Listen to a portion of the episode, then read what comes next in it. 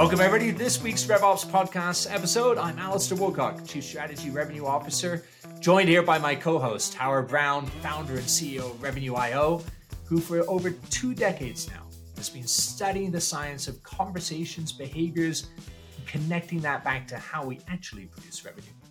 And today, Howard and I are really excited to have our guest, Tim Girardi. Tim joins us as Director of Sales Operations from Trexon. Tim, wonderful to have you with us. How are you doing today?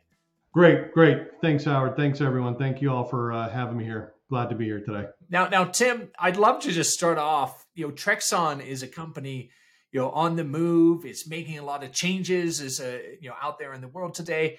You know, what what's going on in the world of Trexon right now? And uh, tell me a little bit about it.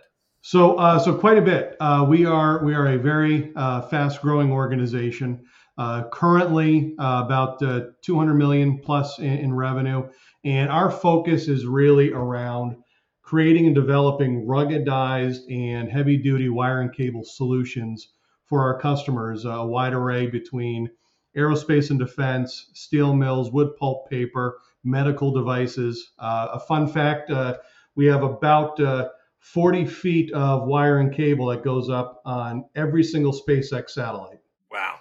That, that, that's amazing. And as somebody, I was fortunate uh, just a couple weeks weeks ago to be at the launch of Artemis, uh, which is the rocket that sent the Orion and is taking us back to the moon.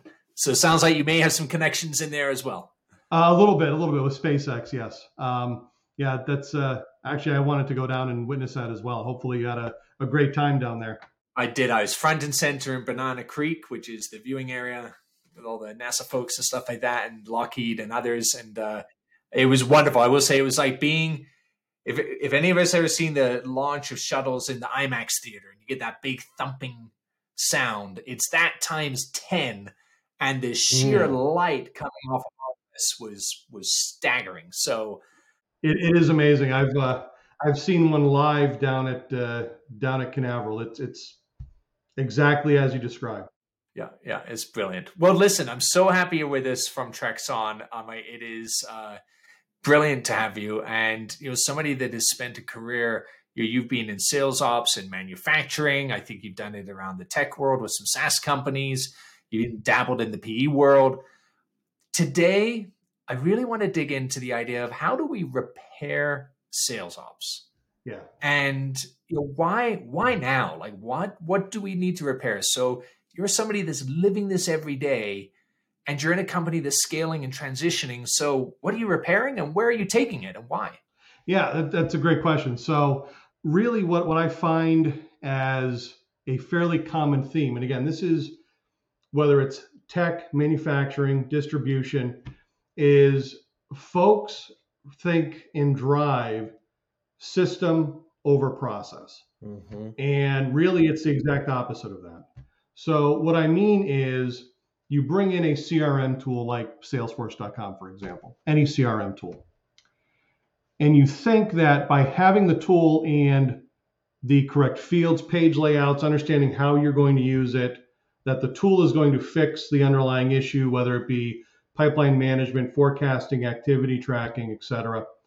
But unless you have the underlying processes developed ahead of a CRM implementation, knowing how you're going to drive the system. I, I equate it to you can buy a Bugatti, spend a million dollars on a Bugatti, but if you don't know how to drive it, you're never going to get it out of the garage and get the full potential, right? And that's what I've seen throughout my career is you have organizations that drive pockets of sales operations.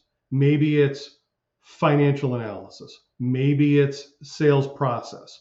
Maybe it's tools and systems, but they don't really bring it together. And where I come in, like what I've come in with Trexon and many other organizations before, is to pull that together, create an organization that is centered around process and then works within the system to help understand how we're going to drive the car, how we're going to get the information that we need.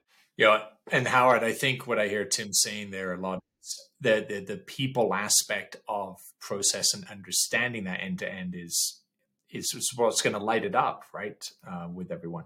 One hundred percent. I think exactly. Tim, you you raised something that I've seen through my twenty five years in tech. It's people think that suddenly by adding a piece of technology, they're magically going to solve not a problem but many problems. And in many cases, I find they don't even know the problem that they're trying to solve. They, they, they're, they've heard of a technology. It's making people better. It's helping you know revenue come in more. It's helping preserve, but they don't actually look at the processes of what they're actually trying to improve. And I think it's really, really important. And you encapsulated it perfectly. What you need to understand is what is the center of this activity, of this improvement. And we talk about sales. What sales needs to do better is provide a better experience for the buyer. Yes. At, at the end of the day, we, we, we can improve all the sales processes we want, but if we don't think about the buyer and improving their process, we're really not going to deliver on that goal. Absolutely. Absolutely. And, and, and to that point, um, at Trexon today, we're kicking off um, customer first. And everything that I do is always working backwards from the customer.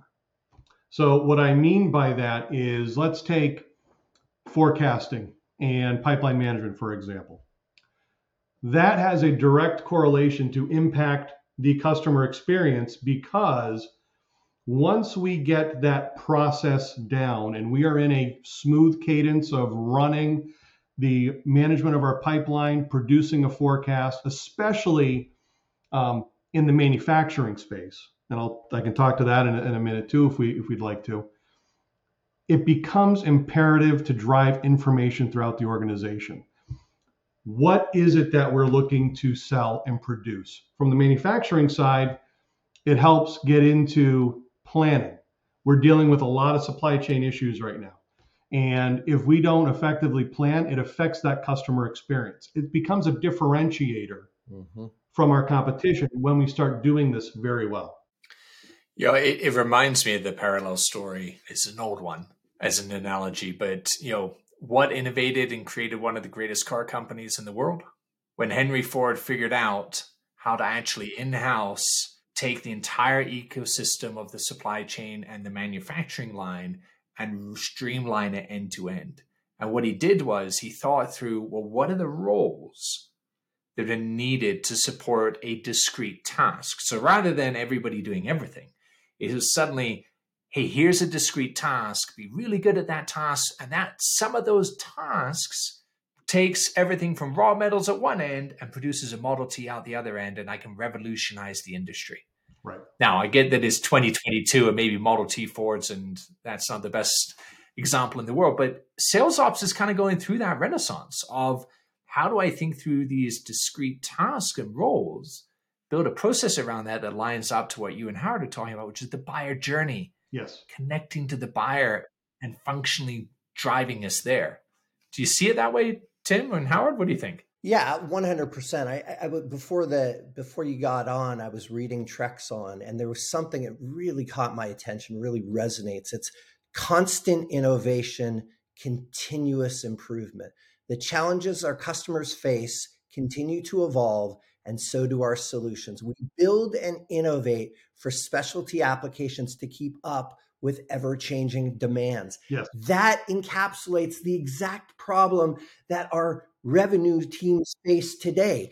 We're talking about improving and constantly innovating, but we're not actually tooling our reps for that continuous improvement. We're throwing a phone at them. We're giving them a lot of data. We give them 17 different tools, but we're not actually helping them in the moment that matters when they're engaging with their customer. And I love that this is front and center on the website because that's it. That's our job is to build technology to advance, to innovate, to continuously improve. Absolutely. And and one thing that I would add to that, so you know, talking about the the repairing work, right? Pulling everything together. And a lot of what what we're driving also is sales effectiveness. So we are working to understand. We do this very closely with our with our reps to understand what are the tools that you need to be successful. What is it that you're hearing in the marketplace? Where are the gaps that we have today?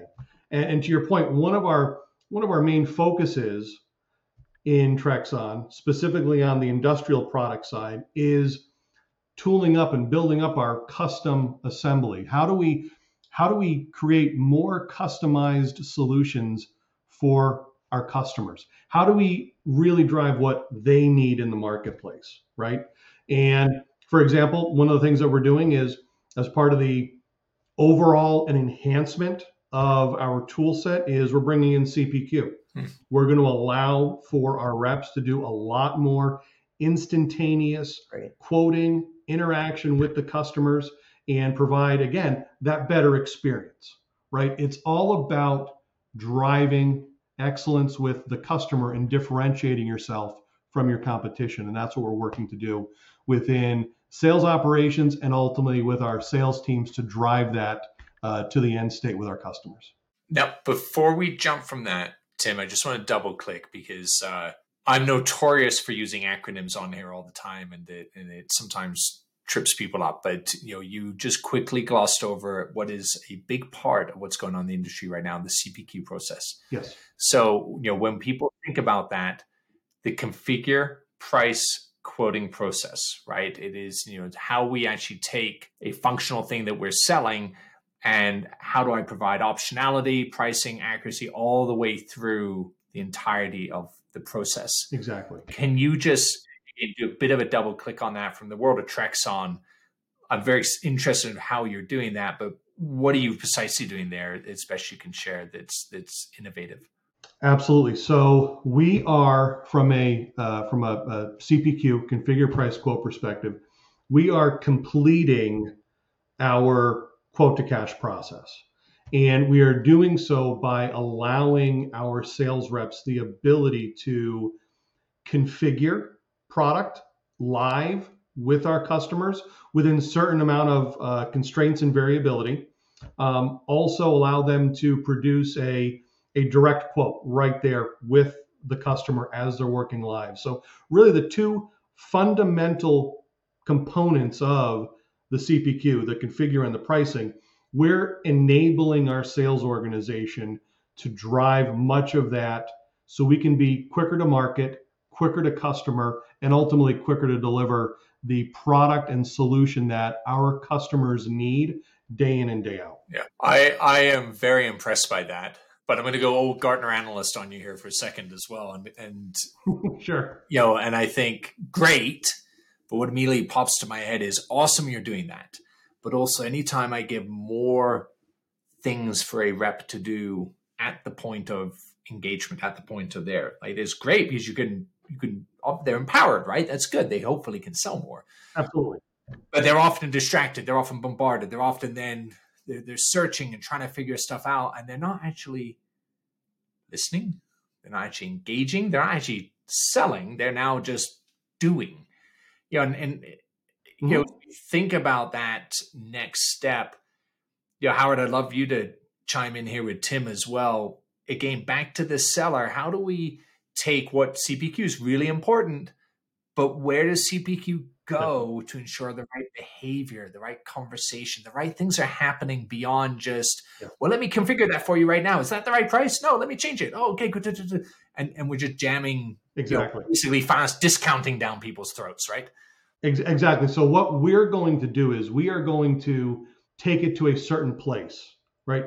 We are doing this today. So in our ecosystem, it is very commonplace with what we are going to allow the reps to do on their own.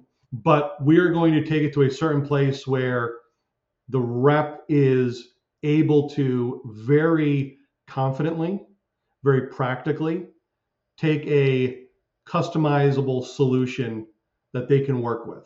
And we're going to define certain constraints that they're able to operate within. So, what I mean is, they may have um, a certain connector, a certain length of cable, right? That's the extent that we're going to give to our reps. If it's anything beyond that, we have a team that is going to be working in the back office. And it's going to be, they're going to be supporting our reps to deliver on the overly complex. So we're not going to drive them into insanity by all of these different options, so much variability. It's going to be very focused. And anything outside of that lane, we're going to deliver to our engineering team and sales support functions on the back end to help drive that productivity with our reps. Hey, I'm curious. Uh, we, we don't have a lot of folks from manufacturing uh, on the show that often, and uh, I'm excited to to sort of get a sense of mm-hmm. when you think about a sales organization and a sales team. What makes great people? What what makes people great in sales within manufacturing? It may be the same as in technology, but for a lot of our listeners, they, they may not be familiar with the manufacturing sector what are the attributes of a great salesperson in something like manufacturing and does it differ uh, does it differ from a tech salesperson it really doesn't so having the the the background where working manufacturing tech distribution you know varying a wide array of different different spaces what i would say is there, there's very little difference in the skill sets needed, in the approach needed. The main difference is understanding that on the tech side, specifically if you're dealing with a SaaS business, let's say, for example, you don't have the issues around managing the supply chain, the delivery issues in terms of time to manufacture, a bill of materials, for example. Whereas on the manufacturing side, even distribution to a certain extent, you have those issues that you have to grapple with. So what I would say is while the while the skill set is the same, the nuance comes in the solution set and the or the offerings that you're delivering to the customer and how quickly you can deliver that to the end user. Mm, it sounds like it's even more complex in many ways yes. because you have to be up to date on whatever current events are happening, not just the products and the customers, but you really have to understand is there a supply chain issue with a particular module or component? That's a lot of information for a rep to know. So not only do they have to be experts at their craft and what they're doing, but now they need another source of data to be able to provide just in the moment when they're connecting with with their customers. That's that's pretty uh, that's pretty amazing. Yeah, and and what I'd say is that's where the back office comes into play when you're dealing with this type of an organization. You know that's where strong communication from our purchasing team, from our operations team. You know this is where it's critical in any business, but really when you get into a manufacturing distribution business to understand the different levers that you have, right? And to understand what is happening in each lever. You know, for example, if we're looking at going back to a forecasting example, levers around backlog, levers around incremental book and bill business, right? Book and uh, incremental uh, um, shipment that is going to go out, right? All those different attributes are, are levers that can be pulled.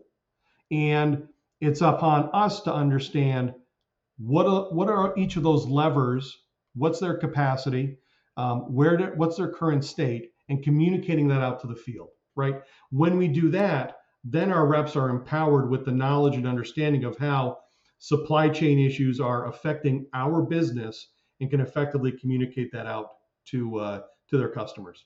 How do you communicate that to your reps?